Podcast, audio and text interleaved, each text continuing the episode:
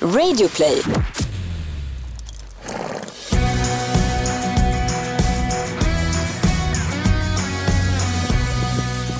Varmt välkommen till Ridklubben säsong 2. Jag heter Gry Forssell. Och jag heter Rebecka Lagin. Och vi jobbar tillsammans på Mix Megapol och har häst tillsammans. Exakt. Ja, och just nu är du mammaledig. Ja, jag sitter här och guppar med min eh, tre månaders bebis på knät och hoppas att det här ska gå vägen. För dig som har lyssnat på säsong ett av Ridklubben har kanske hängt med på att vi har pratat mycket om att du var gravid och du var så ridsugen. Vi har pratat om att rida när man är gravid och allt det här. Ja.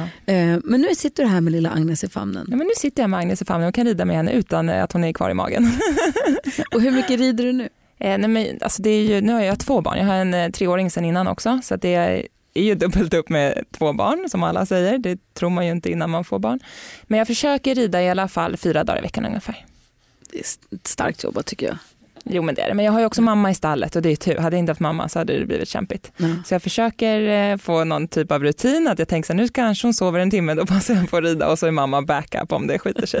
Och hur har det varit att hitta tillbaka till ridningen då? Ja, men fantastiskt. Alltså jag minns första gången, då var hon typ tre eller fyra veckor när jag fick låna skäcken som jag rider lite också, Colin.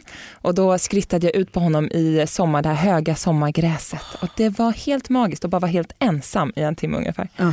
Så det, nej men det är verkligen härligt. Och hästarna, jag tycker också, jag gillar inte att bara vara hemma och inte göra någonting. Och då tycker jag det är toppen att ha stallet och kunna åka till Mm. men nästan varje dag. Och så kan man ju vara hemma om man känner att idag är jag trött och vill vara hemma och vila. Men annars så åker vi gärna till stallet och hänger. Och du har också hunnit med att träna för ingen mindre än Peter Markne. Nej men jag vet. Och varför säger jag ingen mindre än? Ska du, alltså, om om man inte vet vem Peter Markne är nu, mot förmodan. Ja, alltså man, man brukar säga att Rolf-Göran Bengtsson är Gud. Då vet jag, om Peter Markne är Jesus då kanske? Men han är ju också ja, men, ja, den bästa av de bästa skulle jag säga. Han är ju otroligt skicklig och är väldigt bra på att undervisa och se och hjälpa liksom varje individ. Varje, jag har tränat för honom två gånger tidigare och varje gång har jag verkligen känt att jag fått med mig någonting. För det som är så fantastiskt med honom och unikt med honom är att han har tävlat upp till 1,60 i hoppning. Mm. Men sen så sadlade han om och la på dressyrsadeln och då red han OS. Exakt, Så han- sådär. Så han är otroligt eh, mångsidig och duktig. Ja men verkligen, verkligen. Och som jag förstått det från dig och från andra som har ridit för honom också, jag har varit och sett en klinik med honom i Gustavsberg också för länge sedan, Mm. att han använder så mycket bilder när han pratar och när han undervisar. Ja. Vad finns det för exempel? Hjulet ska snurra. Att man tänker frambenen och, och manken är liksom som ett hjul som ska snurra åt rätt håll och inte bakåt utan framåt. Men sen när man rider dressyr så ska man fylla ut skjortan men inte spräcka knapparna och sånt. exakt, exakt.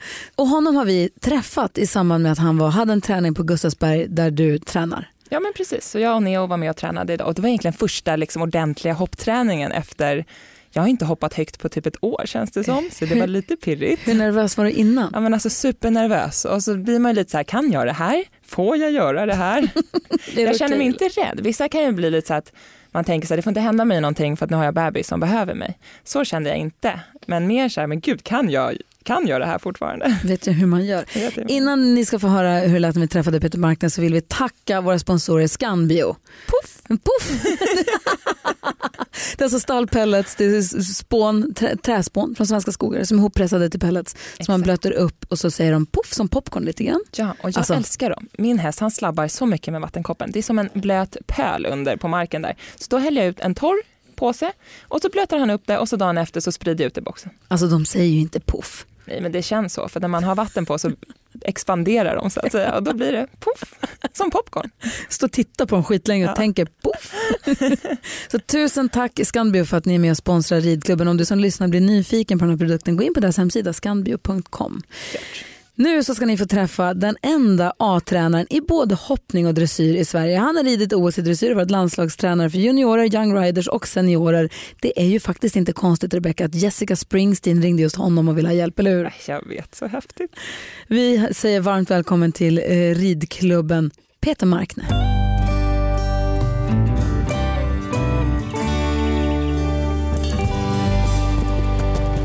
Är du fortfarande eh, A-tränare? Ja. Härligt ju. I både hoppning och dressyr. Ja. Ja, men Du är den enda i Sverige som är det. Ja. Um, kommer snart någon att köra om en.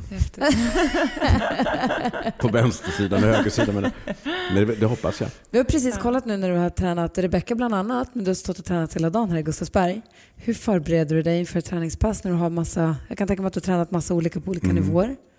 Jag vet inte, men jag känner så här att Eh, Eh, det här är ju vänner, bekanta som jag ser, inte så ofta längre i och med att jag bor i Danmark, men jag är alltid lite nervös också inför att gå in och göra det här. Det tror nog inte folk, men jag har lite så här, eh, jag vill leverera liksom. Och mm, försöker verkligen, verkligen, även om det är en grupp, så se till individen och se, kunna läsa av varje ryttare, varje häst. Vara noga med det.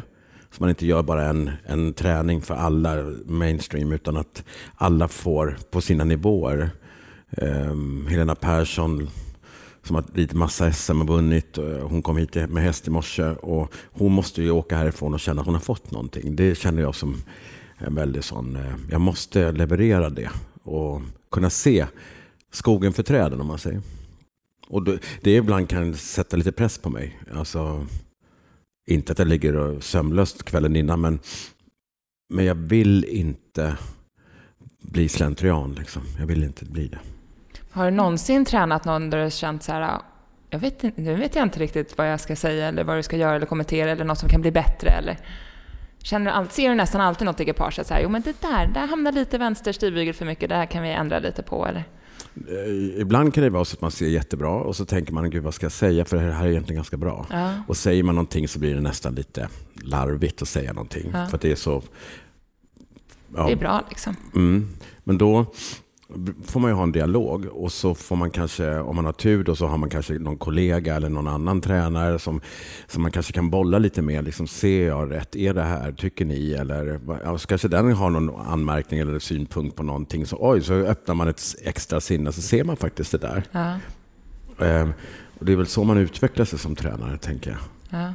Att man, det finns ju alltid saker såklart. Men hur är det med din självkänsla? För jag tänker på, jag, vi sågs första gången mm. tror jag det var här när du höll en klinik som jag var med och ställde lite frågor och då mm. sa du också att jag är lite nervös för det här. Mm. Smsade i morse och sa det här med, med, med det, podcast, jag tycker mm. det känns lite läskigt. Mm. Eh, hur är det med din självkänsla? Privat så är den bra, men eh, när jag ska liksom, jag kommer ihåg när jag gick i skolan och man skulle göra grupparbete och så sa de Peter, nu ska du göra, ett, eller din grupp ska göra. Och du vet, jag bara ställde mig bakom alla andra och lät alla andra. Och, och du vet, man skulle redovisa så här, det var bara nej. Alltså blyg. Jag har nog inte så jättedålig självkänsla. Jag bara känner nog ibland att jag, vad är det som ger mig rätten till att stå där och tala om hur det ska vara och inte vara? Kan jag tänka ibland. Vad 17 varför inte jag vara hemma och låta någon annan göra det där? Och liksom. Men sen har jag sån passion för det. Liksom. Jag, har, jag älskar ju mitt jobb och känner mig superprivilegierad. Så jag ska ha en klinik nu på torsdag i Falun. Ehm, massa sålt, det är sålt ut och det är fullt och alla förväntar sig massor och sådär. Det kan jag få ställa. Oh. Hoppas att jag kan, att jag kan ge tillbaka liksom, så att folk får inspiration och får ut någonting av det. Ehm, jag, önskar att jag kunde göra det lite på rutin. Och någonstans gör jag väl det på rutin, men jag har lik förbaskat så här, uh, i magen innan jag gör det. Även en sån här grej. För som jag förstod det så slutade du tävla hoppning för att du tyckte att det mm. blev nervöst, att du mm. mådde illa och tyckte, kände att det här är inte min grej. Mm. Hade du kunnat hantera den mm. nervositeten annorlunda om du hade varit 20 idag? Så som man jobbar kanske mentalt? Ja, ja 100 procent. Hur hade du kunnat gjort annorlunda då? då? Nej, men jag hade nog bara kunnat ställa upp mina hjärnspöken med rätt verktyg. Um, och för det, för det är ju samma sak som att om man inte fullföljer en sak, utan man hoppar av halv, nästan framme, så hoppar man av. Det är ju inte särskilt bra för ens självkänsla. För någonstans har man ju det här hela tiden i bakhuvudet. Um, att man inte riktigt nådde hela vägen fram och sådär. Man, man blir ju lite, ja, man känner sig lite min, mindre där i det. Um, och sen tog jag lite revansch då i och med att jag ändå var ganska duktig på dressyr och gjorde ett OS och så Ganska duktig? ja, men ganska duktig. Men duktig, jag hade också väldigt, väldigt duktig häst så att, eh, den hjälpte mig det liksom verkligen. Klart, det måste man ju ha om man ska vara på den nivån. Men jag tycker det är en bra fråga. Jag, jag får väl gå till um, någon slags pedagog eller coach eller någonting. Men ibland önskar jag faktiskt för min egen del att jag hade lite starkare självkänsla. Um, jag kan se människor omkring mig som som kanske har lite mindre know-how och som agerar som de hade mycket, mycket mer. Och ibland kan jag bli så här, mycket enklare. Men um, det är väl också hur känslig man är som människa. Det med självförtroende tänkte på? Du har tränat Rebecka idag. Mm. Eh, ett, pa, eh, ett pass, eller hur? Ja. ja. Um, och där handlar det kanske också lite om självförtroende. Vi pratade tidigare i podden om att du är så himla ordentlig. Ja. Så här, rider ut i hörnen, rider fina ridvägar, allt ska vara så prydligt. Att du också ställer så höga krav på dig själv att det ska vara perfekt och du kommer perfekt på hindren. Allt ska liksom vara perfekt. Ja. Att man kanske ibland måste bara så här, jag tror du sa i ridhuset också, så här, släppa ut håret och ruska om och Mm. bara köra på. Mm. Köra lite mer. Rock. Och det handlar också om självförtroende. Mm. Och det, jag tror att jag spottade det ganska bra Ja. eh, eh, Eh, när jag undervisade Rebecka. Och det är ju en del av att vara en bra tränare. Att kunna se vad är egentligen hönan och vad är egentligen ägget. Liksom. Ehm, och då kan man ju faktiskt ge vissa tips och fiff och kanske vara en trygg faktor där som gör att Rebecka vågar rocka loss lite mer. Jag kanske hade många som tyckte inte det var bra nog och jag fick ganska mycket, ah, mer du ska, måste göra så här, du måste göra så här. Och men hela tiden kände man att ah, jag räcker liksom inte till för jag, tränarna var rätt så tuffa. Ehm, hade jag haft en tränare som kanske var lite mer så här, hej, såg igenom vad som var vad. Att eh, jag egentligen hade ganska mycket talang men, men började stärka mig med självkänsla. Då, då hade jag kanske fortsatt och tyckt, hittat glädjen mera. Så. Hade du velat rida för dig själv? Ja, det, det tror jag faktiskt. Jag tror faktiskt det. Någonstans, någonstans sån. Eh, för jag kan vara rätt så bestämd, jag är rätt så tydlig och jag vet vad jag vill och hur det ska vara. Men samtidigt så är jag ehm, mänsklig faktiskt. så. Ehm, många har mycket respekt för mig som en... Jag ser nog tuffare ut än vad jag är. Liksom. Så det tror jag jag skulle vilja. Men sen du har ju så mycket bra liknelser som gör det så tydligt för en. Att hjulet ska snurra Mm. och då får man ju liksom en visuell bild hur, ah men det är klart att det ska vara Mm. så. Man vill ju ha upp manken men frambenen ska gå framåt Mm. utan att de blir för markbundna. Så det tycker jag, eh, ja men det är en väldigt bra egenskap hos dig som Var hittar tränare. du de liknelserna? Du pratar också i dressyren om att man ska ha skjorta, man ska inte spräcka knapparna på skjortan och man ska Mm. göra halt med glada ögon. Mm. Och, var hittar du alla de där? Jag kommer liksom bara. Och det, det är väl någon sån här Tourettes, höll. Det är bara plupp säger det, så kommer det bara ut och tänker vad sjutton sa jag nu? Liksom. Det har hänt mig flera gånger, var kom det ifrån? Och jag kan inte svara på det. Det bara kommer så här. Ehm, jag tror mycket att jag, jag tror att det kommer ifrån att jag har studerat jätteduktiga ryttare. Jag har ju sett Malin, fantastisk ryttare, och jag har studerat och försökt förstå vad hon gör som får hästarna att hoppa så fantastiskt. Marcus Ening och Isabel Berg i dressyr och många sådana förebilder. Ehm, och det har jag ju sett i bilder liksom, och läst av. Alltså moment som de gör och, och sådär. Så på något sätt så kanske det kommer ut av det lite. Jag har liksom inte läst till mig så mycket. Men apropå Isabel Werth, och jag vet, du tränar väl Jessica Springsteen också?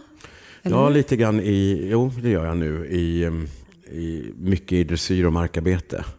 Och hur funkar det då med språket? För jag kan uppleva att när man pratar engelska att alla nyanserna försvinner. Man kan säga något är bra eller Mm. dåligt, men hela liksom mellanregistret i språket försvinner. Jag tänker på dig, som, du som Mm. använder språket på svenska så mycket. Ja, men jag kör faktiskt samma. Ja. Och hon skrattar åt det och börjar förstå och sådär. Så hon, hon hänger på. Ja. Och jag har faktiskt gjort, jag gör faktiskt, jag försöker vara samma och försöker hitta, så, jag är inte bäst på engelska så det kommer inte sådär, men jag får eh, vända det några gånger så, så kommer jag på så kan jag liksom förklara mig på det Hur- sättet som jag gör på svenska. Hur är hon att träna då? Men oj, hur gick det till? Ringde hon och frågade om du kunde komma och träna henne? Eller vad?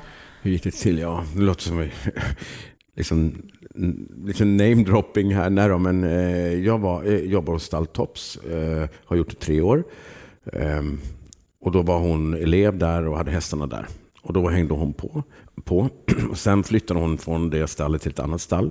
Så ringde hon och frågade om jag kunde komma dit. Och så gjorde jag det. Sen har ju hon varit on tour och hon är i USA och Wellington och hon reser ju, de tävlar ju jämt. Så det är väldigt svårt att få in tid där det ska passa liksom kontinuerligt. Men så skrev hon bara ett sms här om veckan.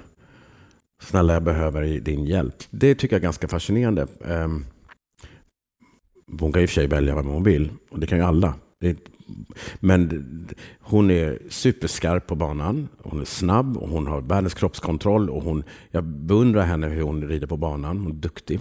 Verkligen. Och sen i dressyr så är hon, inte, är hon lite lost.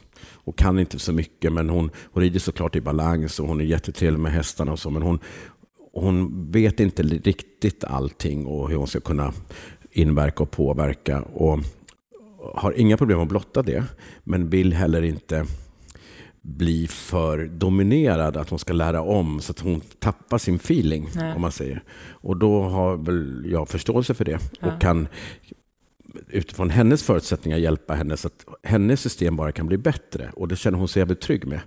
Um, och så det lirar väldigt, väldigt bra måste jag säga. Veckans powerdeal hos Vedol. Jalas! Rätt sko för rätt jobb. Alla fötter är olika och alla jobb kräver olika skydd. Jalas har skyddsskorna för dig och ditt jobb. Så den här veckan, välj skyddsskor från Jalas hos Vedol. För säkerhets skull! För säkerhets skull.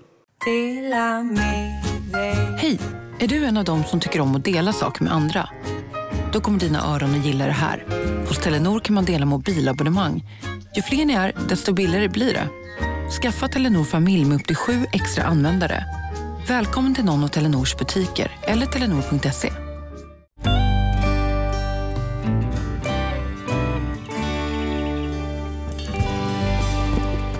Du tränar både hoppning och dressyr. Mm. Hur, vad, tycker du, vad finns det för skillnader i hur dressyrryttare versus hoppryttare tränar sina hästar? Ridning är ju ridning, det vet vi alla, men det är ändå skillnad. Um, det är det faktiskt. Sen finns ju vissa basgrejer, liksom eh, gas och broms höger, vänster och så. Och om Rebecka här idag rider någon liten sluta och det vinglar lite så sker det ju inte så mycket med det.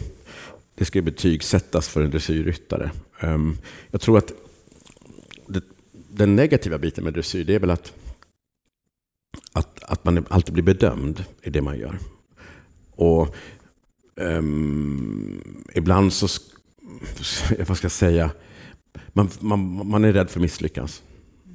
Um, ehm, och man vill inte vara dålig. Och en kompis som ringde igår faktiskt, hon ska börja rida dressyr och hon rider med oss B, C tror jag. Sånt där. Och har en jättefin häst, men hon sitter inte jättebra än, men hon vet om det. Hon kämpar med det. Och hon får inte till alla byten helt perfekt. Hon har ridit med, ja, lite högre än C. I alla fall enkla, eller höger-vänster byte då, bara enkla byten. Men fick inte till det och, så här, och domaren hade varit negativ, negativ, negativ, negativ och, varit, och hästen rör sig jättefint för jag har sett den. Men, och negativ på gångart och negativ. Så här. Och så går man hem där på söndag eftermiddag i sin ambition då, och, så, och så får man bara en sån, du vet. Ja. Det tycker jag är tråkigt. Um, man kan ju, det, är, det är som om man ska säga en, en sannhet till någon. Man kan ju säga på olika sätt. Ja. Alltså man, återigen då, håll fast lite i det positiva. Alltså någonting måste ju varit bra. Som hon gjorde. Allt kan ju inte vara dåligt, tänker jag. Tränar dressyrryttare lika mycket kondis med sina hästar som hoppryttare? Nej, det tycker jag inte att de gör. Borde de göra det mer? Eller är det alldeles lagom? Utvecklas hoppträn, alltså, hopp, svensk dressyrhoppning, utvecklas de i samma takt tycker du? Mm, det tycker jag. Det tycker jag nu. Och dressyren har ju blivit det är världens snurr på dressyren ju. Och unga människor som poppar upp och, och vinner Grand Prix och, och tuffa tjejer. Så jag tror ju någonstans, eh, som när jag var red för hundra år sedan, så var det kanske lite mer, men jag tycker att det är liksom lite ja, lite mer easy going måste jag säga idag. Men när det gäller träningsbiten där så, det var någon som skrattade åt mig. För, nej, de skulle göra sig roliga på en dressyrryttare som hade blivit irriterad för att någon hade skrämt den. Och så skulle de säga det till mig för att jag, jag skulle ge dem lite bonuspoäng och säga ja, de här dressyrryttarna ungefär. Men det är ju lite så här att en dressyrhäst som går in i fokus på sin uppgift liksom lite tunnelseende och liksom eh, är, blir ett med ryttaren, en unit. Det ska i och för sig hopphästar också vara. Men det blir väldigt, väldigt mycket mer fokusering på, på ryttaren. Så. Eh, såklart, om det smäller till någonting så blir, överreagerar ju den där hästen. För den går ur sin bubbla liksom och blir störd. Det är ju inte bara för att, det är inte bara för att dressyrryttarna har eh, skämt bort dem att de inte tål ljud om och sådär. Eh, så där är det nog många som missförstår lite. Alltså jag tycker jag har kollat på EM nu på dressyren. De är så fina hästarna så att man, det är som du säger, man sitter nästan och gråter Mm. och tittar på dem. Det är så vackert. Jag, jag, vet, så- jag börjar alltid gråta när jag kollar på dressyr för det är så fint. De är sådana jävla idrottsmän och kvinnor. Ja, det Men- ser så enkelt Mm. ut, men och så, bara får, så själv sätter man sig i sadeln och får ju kämpa ihjäl sig för att ens bara kunna sitta ner i en vanlig liksom, trav. Och de bara dansar runt där i sina piaff och puff och i liksom, ökad trav. Och, Ja. nej, det är Vi supercoolt. pratade om det här om dagen faktiskt. Det är ju, när man tänker på det som vi pratar om nu, när man tänker på det så är det ju rätt unikt egentligen att en häst kan stå där 15 steg på stället med stadig form och stängd mun och vit i munnen och förtroende och göra allt det här utan några fel och få det att se väldigt enkelt ut. Det är ju liksom Och övergångarna mellan övningarna, det är det jag tycker är Mm. mitt. Det är det, jag sitter och tittar på. Jag tycker det är så himla fascinerande. Mm. Och det är så 8-10 minuter också där allting är perfekt. Eller Mm. liksom mycket. Sen är det klart att de kommer missar också, men det är ändå mycket är ju väldigt, väldigt bra. Och det är väldigt, väldigt hög nivå på det idag. Ja. Det är extremt hög nivå. Hur Och tror du att utvecklingen kommer se ut framöver? Ja, det, det är en jättebra fråga. Jag går i den här takten, någonstans måste vi stoppa liksom. För Ja, de- men ex- exakt så känner jag också ibland. Mm. Men jag tänkte också på i, i, i hoppningen, om det var Peder tror jag som sa under EM när jag kollade på TV, så sa han att alla här, den, det är den som vinner är den som har bäst dagsform. För att alla här är superduktiga. Mm. Det handlar om, nu är det liksom, jag tror du också har sagt i något sammanhang att förut så räckte det med att vara dubbelnolla så hade man en chans. Nu är det sekunder, liksom Mm. tiondels sekunder och det är så små, små, små Mm. marginaler. I, om man tittar på den där eliten i alla Mm. fall. Och jag vet inte hur det är om man tittar neråt också, att marginalerna blir mindre och mindre hela tiden. Mindre och mindre. Och vad ska man titta efter då? Alltså, eller hur ska man träna då för att bli så framgångsrik som möjligt idag? Ja, det är ju... Åh, vilken förberedd fråga det var kände Den var väldigt bred. Idag är ju sporten sån att med här Global Champion Tour, i alla fall i hoppningen är det det. Man har väl prövat lite med dressyren komma in. Men det krävs ju, och så nationshoppningar och så mästerskap och OS och EM och allt vad det är, VM och sånt. Plus alla de här Global. Det krävs ju ett gäng hästar. Och det är många som hänger på och kör och de är i New York nästa helg tror jag. Ehm, och de reser och flyger hästar till höger och vänster. Och ja, det, är ju, det är på sån nivå och man måste ha sån batteri med hela organisationen runt sig själv måste vara så enorm. Så att det är en, det är en back att gå i kan jag säga. Och de blir bara skarpare och skarpare och skarpare. Så det är ett gäng där uppe som bara blir bättre och bättre och bättre. För de möter bara de bästa. Så de måste bli bättre, precis som du säger Gry. Snart så rakar de väl av sig håret på underarmarna. Ja, men du vet, det, det är sådana detaljer som man skruvar på. Ehm, Men så kan man ju titta avundsvärt på det, men samtidigt så får man ju ta del av det. Och man är ju en del av det för man är i sporten. Så jag tycker det är häftigt. Var det Lisen sa när vi pratade om vad man tittar på för hästar, att hon sa att hon vill att de ska galoppera längs med marken? Ja, de får inte ha för mycket luft, för då Nej. förlorar man ju så mycket tid. Men liksom. precis, vad kollar du på om du ska scouta en ny häst åt dig själv eller åt någon annan?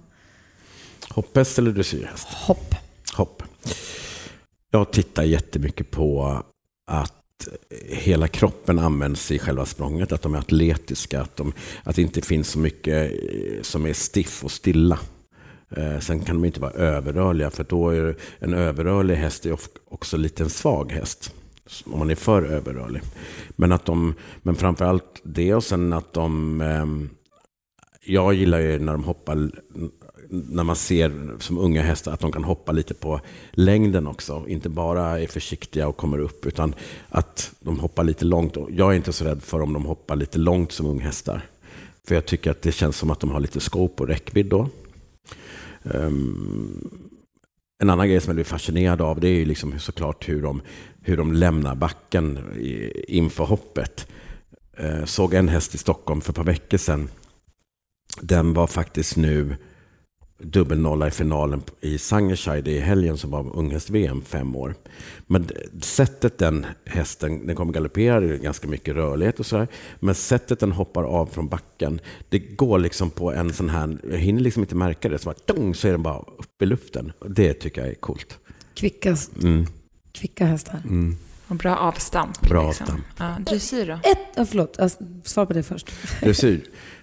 Ehm, då såklart att de inte travar lite så här med hasorna lite upp mot svansroten utan i alla övergångar eh, man gör, om det är så från trav till skritt eller att man ser att, att hasen hålls lite lägre och att, att de tar vikt och att de naturligt lägger vikt på bakbenen. Och i igångsättningar gärna att de eh, travar upp mot ryttaren och sen fram istället för bara ramlar fram i trav. Liksom. Alltså, sådana övergångar tittar jag jättemycket på.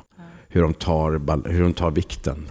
Av... Skritten då? Det känns som att många pratar om dressyr, alltså skritten i dressyr, att den är svår att påverka. Men att den ändå är, liksom, mm. man får ju poäng för skritten. Mm. Hur viktig är skritten för en dressyrhäst? Det är viktigt. Eh, därför att um, ju bättre skritt du har, så om du felar det som är i Grand Prix-test i dressyr, det är ju att du, du, faktiskt kan, om allting är på jäkligt hög nivå och du har ja. fint skritt, så kan du faktiskt få ett miss någonstans och ändå kan du faktiskt vinna. Ja. Eh, får du en miss på ett hinder så, så vinner du inte. Um, men har du en dålig skritt så har du inte råd med någon miss. Nej, eh, precis. Så det är matematik. Ja. Det är ren matematik. Um, sen är det ju att avgöra om skritten tillräckligt bra. Liksom. Men det är svårt att, jobba med skritten. Det bästa är ju egentligen bara att det handlar ju mycket om avspänning och att hästen liksom använder sin kropp så mycket ut och skrittar. Liksom. Ja. Och sen när man lär en häst piaf passage, då behöver du ju liksom energi och kvickhet. Och ofta då, under tiden man lär hästen, så brukar ofta skritten åka dit lite på det.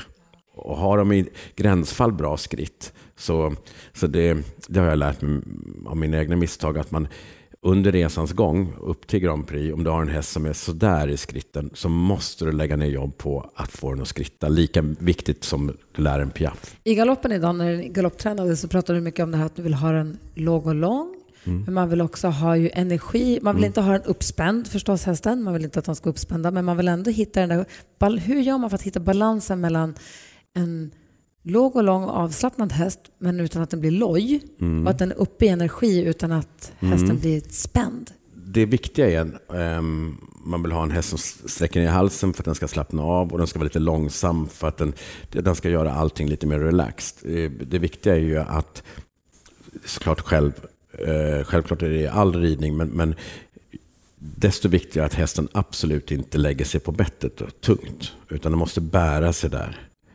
Kan... Om den gör det, hur gör jag då? Om den bär sig tungt så är det inget jättebra förslag att låta den bli lägre i halsen och bära sig ännu tyngre. Utan då måste du få hästen eh, att ta vikt på bakbenen. Eh, och många gånger, tyvärr är det ju så i ridning, det är svårt. Men när hästarna blir, inte vill ta vikt på bakbenen så kompenserar de ju, de balanserar ju med halsen. Och då hamnar de ju lite automatiskt i ryttarens hand om man tar emot det med handen. Och då är man lite rullatorn åt hästen och så bär man hästen runt. Lite så. Det är väl dit man inte ska komma. Utan när hästen inbjuder till att lägga sig i handen så säger man nej. Det finns inte så mycket att hänga i. Utan man sätter hästen i en övning där den måste bära upp. Och i min värld då så använder vi väldigt mycket eh, att rida lite öppna. Så att vi får hästen att, att samla sig. Det är liksom en bra samlande övning. Och att man kan driva hästen med invändig skänkel till yttertygel och att den ja, tar vikt, delar på bakbenen och tar vikt på bakbenen. Vi pratar mycket om att huvudet är 10 procent av hästen mm. och att man ska bara, ridningen ska bara vara handen ska bara vara 10 procent av ridningen. Mm. Och att den i många fall kan vara många, många fler procent mm. än så. Mm. Och att man ska försöka undvika det. Mm. Men om man själv sitter och känner att Nej, men nu är min ridning, handen är 50 mm. procent av min ridning. Hur ska jag göra? Det händer, ändå, det händer även den bästa grej. Alltså, ja. hur, ska, hur ska jag göra då? hur ska jag göra då? Om jag känner att den är, jag vet inte om den är för mycket eller för flaxig eller för fipplig eller för hård eller vad det kan vara. Hur ska jag göra för att inte rida så mycket med handen? Jag känner att eh, tygen ska vara som ett gummiband. Det får inte vara spänt och hårt och statiskt. Det måste liksom vara levande. Liksom. Underarmarna ska vara tygen ska vara en förlängning av underarmarna, så heter det. Så att det känns som ett elastikband. Och um, Det viktiga är väl många gånger då att bestämma sig för, som jag brukar säga, att när hästar inbjuder till att hänga Eller det kan vara att hästar inbjuder till att man ska klämma för att de inte riktigt går fram och sånt där. Det är ju ett val man gör. Att, visst, jag kan välja att säga okej, okay, häng i mig då. Eller jag klämmer på dig för att du, tyck, du vill inte gå fram så jag klämmer lite mer. Men man måste bestämma sig för att det lilla måste bli, den lilla hjälpen måste få stor effekt. Mm. Och var sätter jag gränsen? Eh, och, och någonstans, man kan ju lära en häst allting och en häst kan reagera för en fluga. Liksom någonstans måste vi bestämma oss för att, att eh, jag ska inte ha mer i handen än, än att det är bekvämt. Och då kan det kanske vara bättre att länga tygen lite grann istället för att korta upp tygen och hålla i mer. För att någonstans då är vi inne i liksom att man, då blir det nästan lite som att köra bil med handbromsen i. Då måste man gasa mer, för man håller i. Och så blir man lite fysisk och då, då tappar man feelingen, tycker jag. Mm. Så det kanske inte är svar på frågan, men jag tror att det är viktigt att eh, Många gånger så tror jag man vill få ihop hästen och man vill och det är ju bra, för man vill ju få hästen kort i kroppen och lång i halsen. Men jag tror många gånger kanske ska träna på lite basic. Kan jag trava här med lätt kontakt och göra små övergångar? Många gånger så vill man nog mycket mer och så börjar man för tidigt och så helt plötsligt så hamnar hästen för att den inte riktigt är tränad på rätt sätt. Man måste som att bygga lego, bygga bit för bit för bit för bit för bit för bit. Till slut så har man byggt det lilla slottet. Liksom. Och grundbitarna är de viktigaste förstås. Mm. Vilken grundbit är det vanligast att den saknas? Jag tycker att många, många hoppryttare kommer kanske lite... Um, de sitter ofta med lite korta läder, så de kommer kanske aldrig riktigt om hästarna riktigt. Um, Medan dressyrryttare många gånger, jag red häromdagen själv, jag fick påminna mig, så kom jag med långa ben, så långa ben jag har. Men så kände jag liksom att jag klämde med knät och kom ifrån med skänken.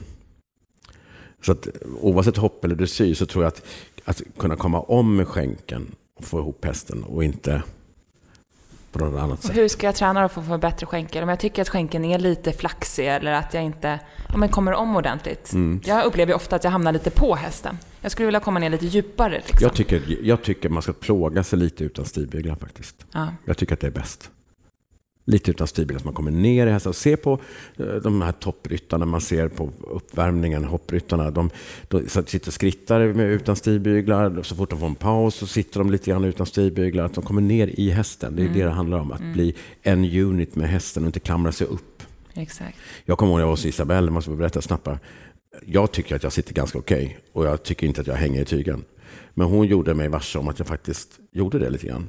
Eh, jag hängde i knät och jag hängde lite för mycket i tygen. Så jag fick lossa knät och hålla om med, med underdelen av vaden där eh, lite mer och inte klämma in knät. Och jag fick absolut inte dra in i tygen. Och då bara att känna att shit, jag har inte riktigt stöd här och stöd Nej. där som jag var van vid. Det var ungefär som att ta bort stödhjulen. Ja. Och så efter en kvart så bara rann det av mig. Liksom. För att jag var inte liksom fysiskt liksom stark i bålen. Och jag hade ju svårt på den här storgångade hästen att sitta helt oberoende i mina händer. Mm. Jag tror ju, det är jätte, jättebra grej, det låter ju löjligt, men jag tror att det är underskattat. Jag tror man, hur duktig man än är, ibland bara longeras lite utan stigbyglar och bara sitt utan att hålla i, hålla i någonting. Bara sitt och ja. följ rörelsen. Och känn att du, du följer rörelsen, du hänger inte, klamrar inte fast. Nej. Jag longerar så sitter du på. Eller tvärtom. Ja, jag, jag, tror vi, jag tror många, man tycker att det är lite löjligt och man tycker att det där är för nybörjare och hit och dit. Jag kan ju sitta bra och så. Men jag tror, vill man bli topp, topp så tror jag man ska tänka på sådana grejer.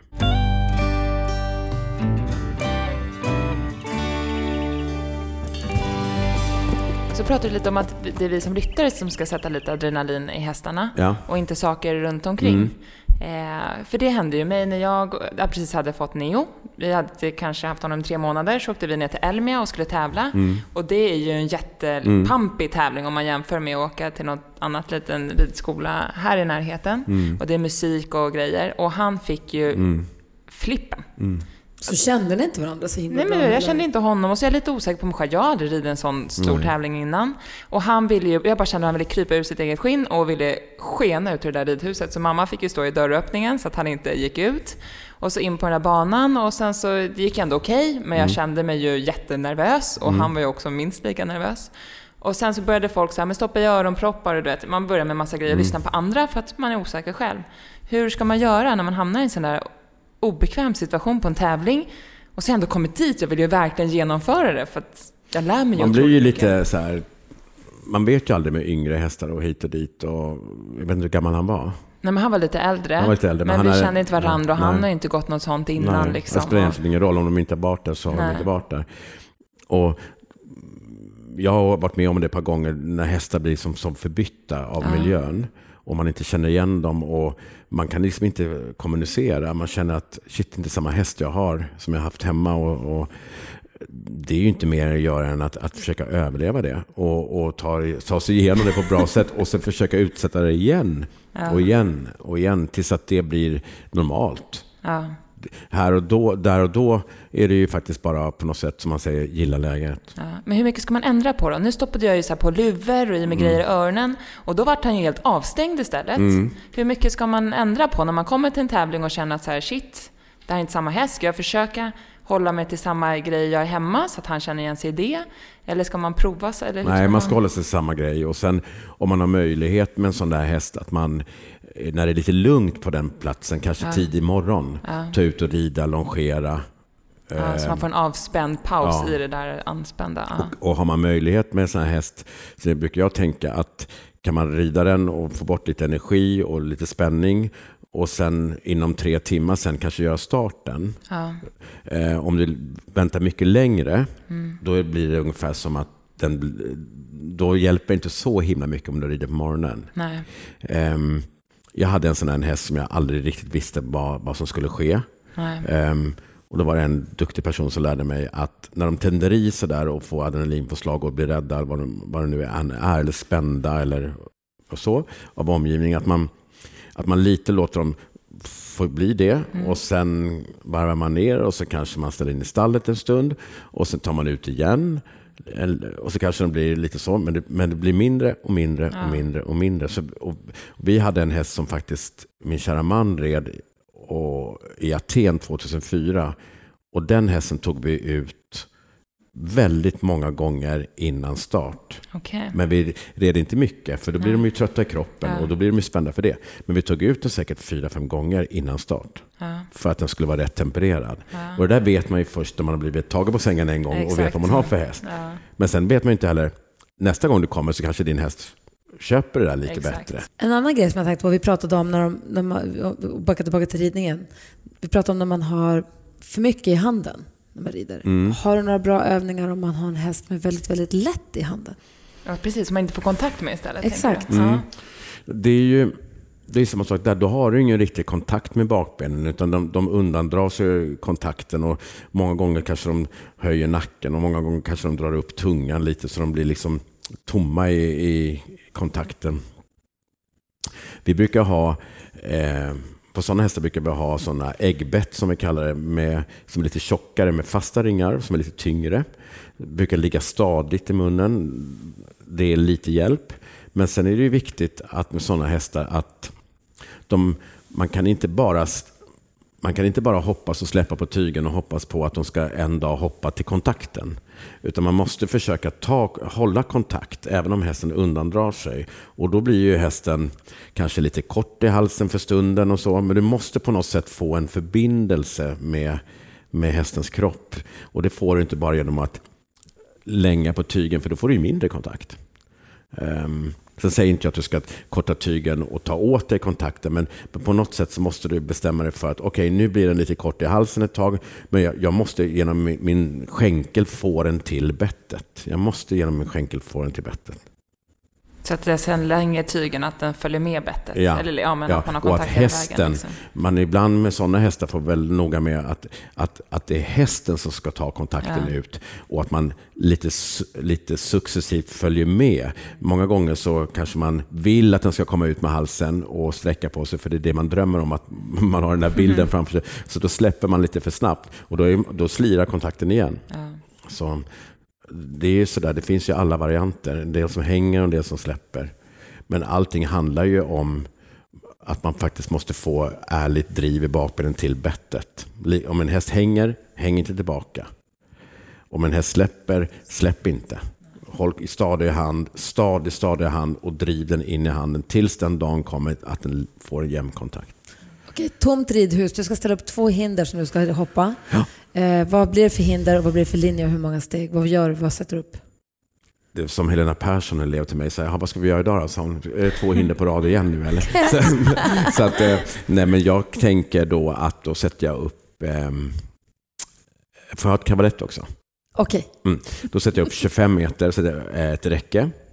Och så sätter jag upp eh, en oxer, 25 meter. Och mitt emellan där så sätter jag ett cavaletti. Så det blir 12,5, 12,5. Rakt fram bara. Mm. Inga, inga Nej, svängar. jag ska sätta på medellinjen. Ja. Så kan jag komma både vänster och höger varv. Och sen hopp, Varför? Varför är just en kavalett där i mitten? mm, för då hoppar man, det är 25 meter, det är sex steg. Ja. Och så behöver man inte ha det så högt, det kan vara lite under en meter. Så hoppar man och så gör man tre steg innan cavalettit. Och så ser man att man över cavalettit kan få hästen att slappna av. Så att man inte får den i handen utan kan hoppa, slappna av. Så det är liksom en liten andpaus som man säger. Och sen tar man de ytterligare tre stegen. Så gör man det så att man känner att jag kan få hästen att vänta däremellan utan att dra den i munnen och, och liksom få den tillbaka med handen. Jag kan få den att slappna av och så tar jag mina tre steg så hoppar nästa in där. Blir kavalettet galoppsteg nummer tre? Det blir nummer fyra. Då är det sju galoppsteg. Sju, sorry. Ja, precis. Mm, jag, sju. jag bara Nej, förlåt. räknar och räknar. Nej, men det, det, precis. Och sen eh, kanske man höjer det lite och tar bort cavalettit. Och så brukar vi göra sex steg. Ja. Och, Och att då- man kan ha kvar samma rytm. Ja, och då blir det väldigt trevligt att rida sex steg. Ja. För hästen väntar och den springer inte på handen. Och den springer inte på. Så det, det tycker jag är en trevlig övning. Ja. Ehm, om den utförs rätt. Det är som med allting i och för sig. Men, Ja. Jag älskar att du, när du sa idag, du kanske säger det jämt, när du sa att keep it simple för det är svårt nog som det är. mm. Det tror jag är något man ska ha med sig när man rider. Det är svårt att rida, jättesvårt att rida. Mm. Gud, ja, man kan göra det skitsvårt Ja. också. Man kan göra det jättesvårt. därför är det... Jag tror man måste ha hela bilden. Man måste förstå lite. Jag brukar säga till elever så här. Eh, ibland kan det vara bra att bara longera hästen utan inspänning på en stor volt och så bara se trav, skritt, galopp, trav och bara se hur funkar hästen. Lägger den sig i framvikt? Eh, eller, mm, hur funkar hästen? Reser den upp nacken eller blir den framtung? Eller kan den inte riktigt ta vikt på bakbenen av sig själv utan står den lite på huvudet i övergångarna. Allt sånt där. Så man får en bild över hästens egna liksom, balans. Det, det kan hjälpa en ganska mycket hur man ska tackla och inte åka dit på bristerna när man sitter på. det är väl ett jättebra stalltips? Var det ett stalltips? Ja, det är väl ett jättebra stalltips. det kan det vara faktiskt. Ja, se hästen på marken innan man ska... Jag brukar alltid ta mina hästar, så longerar jag lite och så kommunicerar jag lite med dem. Så kanske jag tar några korta travsteg, lite längre travsteg. Så ser jag lite grann hur, hur den reagerar för min röst och lite sådär. Och hur jag kan påverka och ja, bara en lina. Ja. Ehm, och då det säger ganska mycket.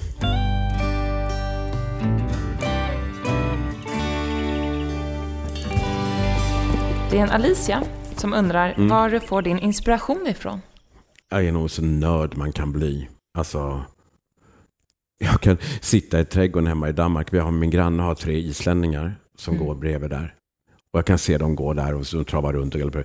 Jag tycker bara hästar är så fascinerande. Och sporten och såklart sporten. Och som vi pratade om tidigare, vilken utveckling det är och vilka hästar det är och vilka atleter och vilka ryttare som är atleter. Och jag får ju inspiration av att se det. Ehm, ibland kan man ju få en torka.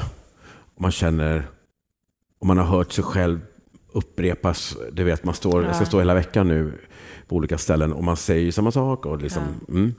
Ehm, då kan jag ibland känna så att "Åh, nu, nu måste jag vara tyst ett tag. Ehm, och kanske liksom stänga ögonen och inte Mm. se allting. Nej. Utan få lite break. För att sen komma igen med ny energi och ny...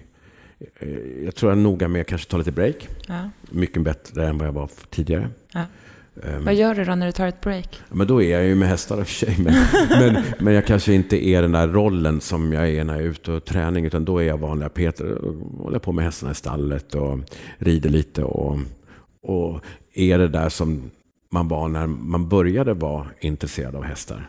Alltså löser problem när man rider. Eller löser kanske inte, men man försöker. Och, Ja. ehm, är inte den där som påstår sig ha erfarenheten och kunskapen och ska delge så mycket. Nej. Och då, då tar jag kanske inspiration från, om man är på tävling så tittar jag väldigt mycket på sådana som jag lite beundrar. Då pointar jag ut några människor som jag känner att de där skulle jag verkligen vilja se vad de gör och varför. Ja. Och då kan jag stå och hänga vid staketet och glo på dem bara och titta. Ja. Då får jag jättemycket inspiration av. Och vad tittar du på då? Jag tittar lite grann på deras timing med skänkel och hand och med, med eh, nu är det människor som jag tycker rider hästarna på ett sätt som, som jag blir inspirerad av.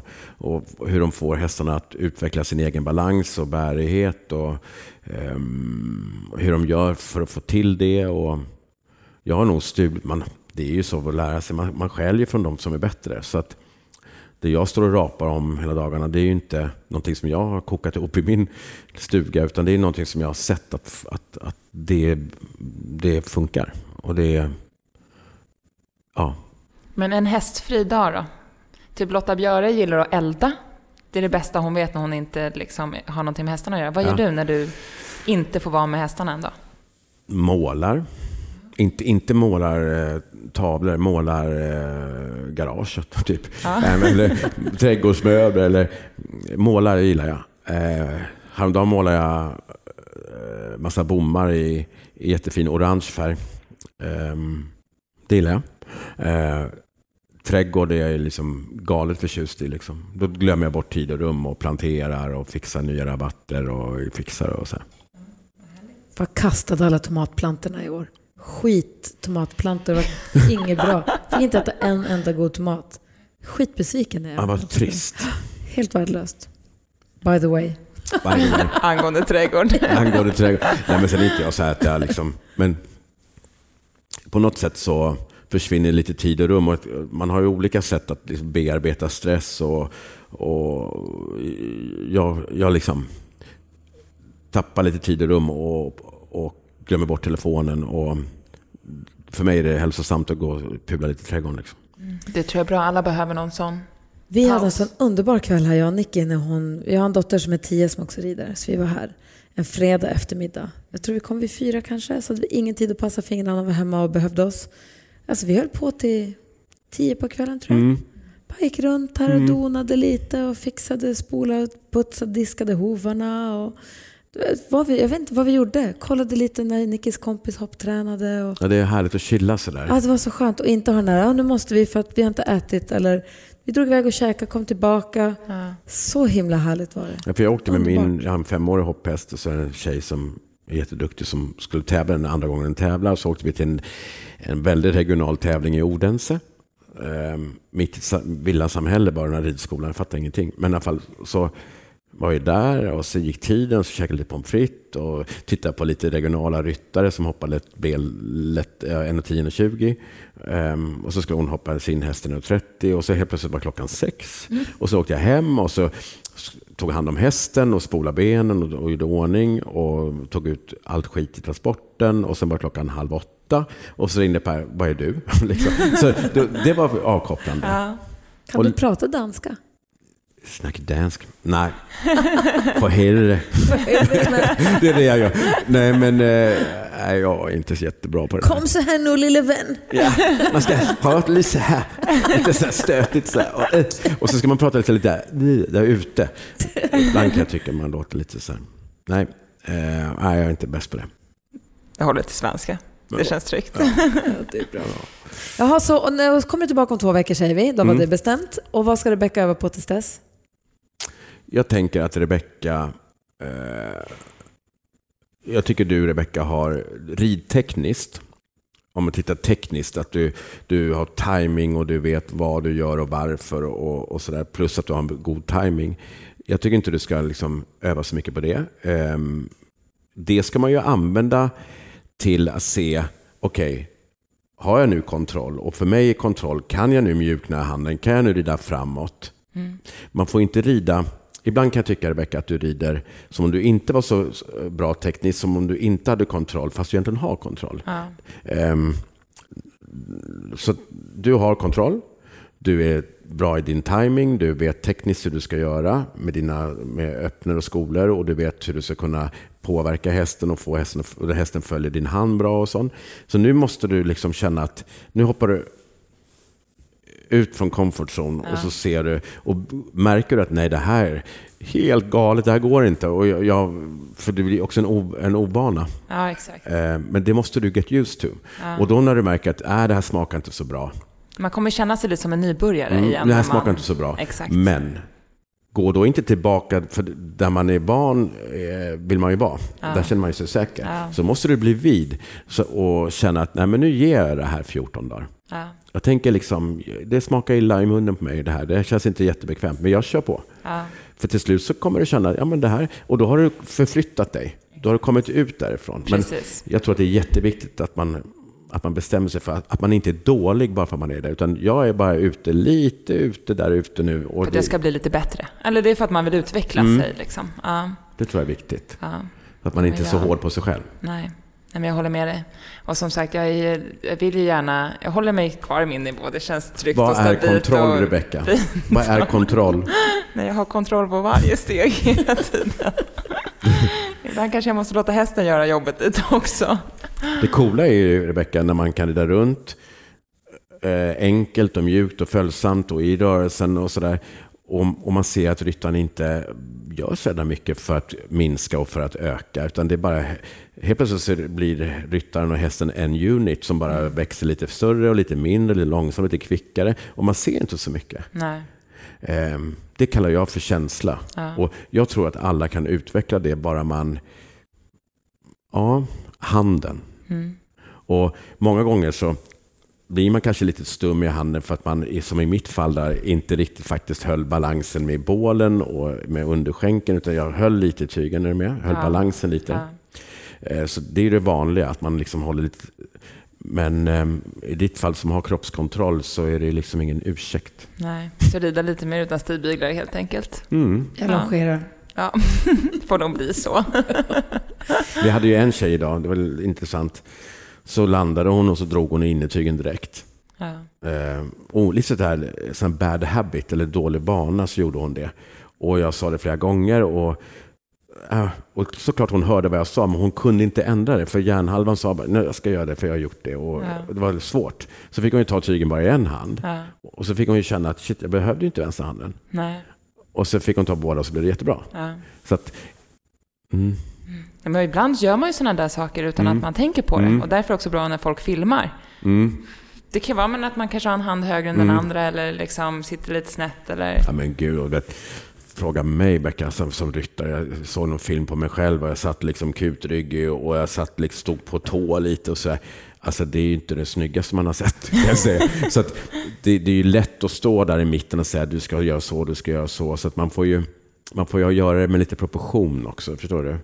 Ehm, Sen vill man ju bli bättre. Alltså det är det, man vill ju hela tiden bli bättre. Och då måste Mm. Men man ju... igen, att man eh, hackar på de bitarna som faktiskt kan ge någon payoff som kan också stärka ryttaren och gör så att ryttaren själv känner yes, jag klarar det här. För då får man ju bättre självkänsla.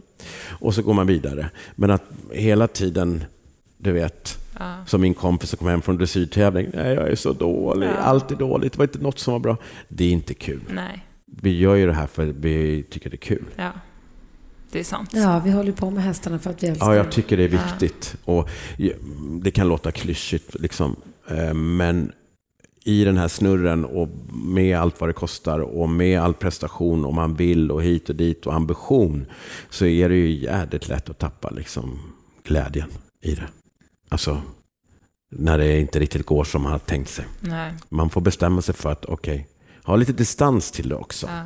Att om man inte lyckas, nu är ni, du är gammal Rebecka, men om jag har yngre ryttare som jag har, som vill lyckas på träningen och sådär och känner sig värdelösa när de åker hem och så.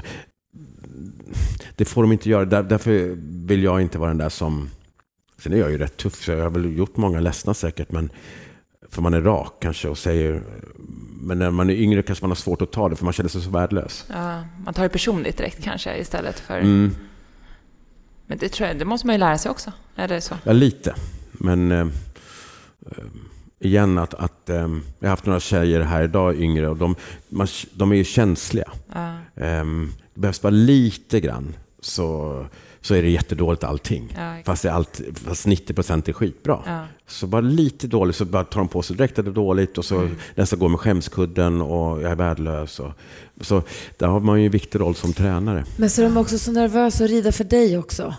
Det är ju inte som en, alltså om man rider för dig sällan Ja, kan och vara. du är du och att man är nervös. Vad är det första du sa när, du, när, du, när jag kom fram till dig? Viskade, väste Rebecka, jag överlevde. Är det sant? Så att jag tror att också gud vad här, dåligt. När du kommer Det är inte dåligt. dåligt. Men det tycker jag är bra också. Alltså det är också viktigt att man har respekt för sin tränare Jo, och att man går in i liksom lektionen med att Ingen nu vill jag lära mig så mycket jag bara kan. Alltså det är ändå Jo. därför jag tränar. Jo. Annars så kan jag rita själv och titta mig själv i spegeln och tycka att jag är jätte... Jag kan Jo, stå på det- läktaren och tummen upp hur mycket som helst och vad bra du är.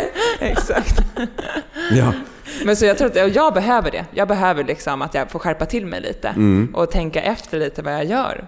För att annars är det så lätt att man rider varje dag. Som man alltid har liksom, gjort. Ja, och att man så här gör det som man själv... Det blir automatiskt att så här, okej, men jag gör den här övningen för den går oftast ganska bra. Eller liksom, det här är vi Mm. bra på. Det är svårt att utmana sig själv när man rider själv. Fast man kanske inte ska det heller för mycket. För det är Nej. nästan bättre att göra saker, göra bra saker när man rider. Ja, för att plussa på kontot och så kanske man hamnar i... och för hästarnas skull också, så att de Exakt. får känna att de klarar det man håller Ja. på med. Och eh, att det blir ett samspel. Sen måste man ju flytta sig. Och då kan det ju komma en sån liten arg gubbe som jag som säger, så här, gör si eller så. så som, som man förhoppningsvis litar på. Så att man vågar göra det. Det värsta som finns, jag kan känna som tränare, det är när man försöker flytta någon lite en bit. Ja. För, för att man har en ambition. Men så märker man att eleven inte riktigt litar på en. Då blir det aldrig bra. Det, det blir inte bra. För det, eh, då går man inte helhjärtat in på det. Jag hade någon sån i Norge. Och, det, det, och då känner jag mig misslyckad som tränare. För att jag vill ju inte att den här människan ska känna att jag pressar. Jag gör inte det för min skull. Eller jag vill ju bara den ska vidare. För den, det har den annonserat om att den vill. Men sen när den känner att den inte riktigt litar på att det jag säger är rätt. Då är inte det perfect match. Ehm, och det är inte hennes eller dens fel eller mitt fel. Utan det är bara kombon där. Ja, men exakt. Mm. Hur mycket häst pratar du och din man som också håller på med hästar? pratar aldrig häst nästan. Är det Eh, så? Nej. Jo, när vi opererar på när vi är i stallet och, och rider. Ja. Men aldrig... Inte hemma vid middagsbordet aldrig, eller i soffan? aldrig. Eller? Nej, vi, nej, det har inte jag något intresse av faktiskt. Så. Nej. Ehm, jag kan ju titta ibland på någon video på någon tävling och sådär. Och så tittar över axeln. Så, så, så, så det, nej, vi har inte det så. Nej. Vi har det gemensamt, men vi har inte det. Det är kanske härligt ändå att ni har det i stallet. Och sen så Jag tror man går in i ändå sån ha här annat. yrkesroll och så sätter man på sig den jackan och sen har man den och då kör man det. Ja. Pratar vi inte någonting annat. Och då Nej. är det hästar och ridning och, och sen stänger man av den. Och det tycker jag att vi har lyckats med. Ja. Hjälper ni varandra mycket i stallet? Så här, kan ni träna varandra? Eller liksom... Han kan inte träna mig för jag är liksom kan bäst själv. Stackars han. Nej, men jag bara svarar emot och gör själv då för helsike. Och nej, jag är jättesvår elev. Eh, Jag är så jävla mycket Pippi Långstrump liksom. Ehm, faktiskt. Kul bild jag fick. Ja, nej, men jag, nej.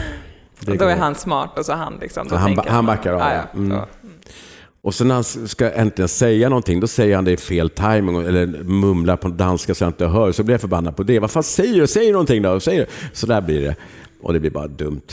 Det är som en mamma och en tonårsdotter. Lite så faktiskt. Men han är extremt duktig på och, och väldigt tacksam för hjälpen jag ger honom. Ja, Så att han är en, den bästa eleven man kan ha faktiskt. ja vad härligt. Vi hade vår första sån encounter, jag och Nicky, här för ett tag sedan. Uh-oh. Hon red en, en dressyrponny. Nej, men du vet, hon skulle fatta galopp och så får den iväg i slängtrav och så säger kom igen och fatta galopp. Nej, och så gjorde den inte så. Okej, sakta ner då. Helt och hållet. Och hon vart arg. Vart hon arg? Du sa att jag skulle fatta ny galopp. Jo, men så gjorde Då får du backa till... Det var inte någon jättecirkus, men Nej, hon nej, jag kände att så här, Mm. okej. Hon- Jag, Potential till jag går att en bli. sväng. Jag går en sväng. Det, det är nog bra. Jag fa- fattar från skritt, jag går en runda. Jag tror många föräldrar skulle gå en runda. Ja, det tror jag också. Det blir bäst så. Det blir Jag bäst vill ju bara hjälpa till. Ja. Ska låta bli med. Ja. Tack snälla, tack Peter, snälla för att själva. du ville vara med i vår podd. Tusen tack, kom snart tillbaka. Ja. ja tack för att jag fick eh, vara med på det här. Det var kul.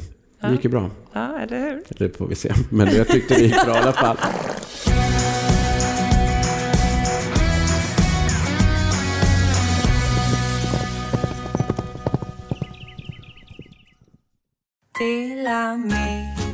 Hej! Är du en av dem som tycker om att dela saker med andra? Då kommer dina öron att gilla det här. Hos Telenor kan man dela mobilabonnemang. Ju fler ni är, desto billigare blir det. Skaffa Telenor familj med upp till sju extra användare. Välkommen till någon av Telenors butiker eller telenor.se.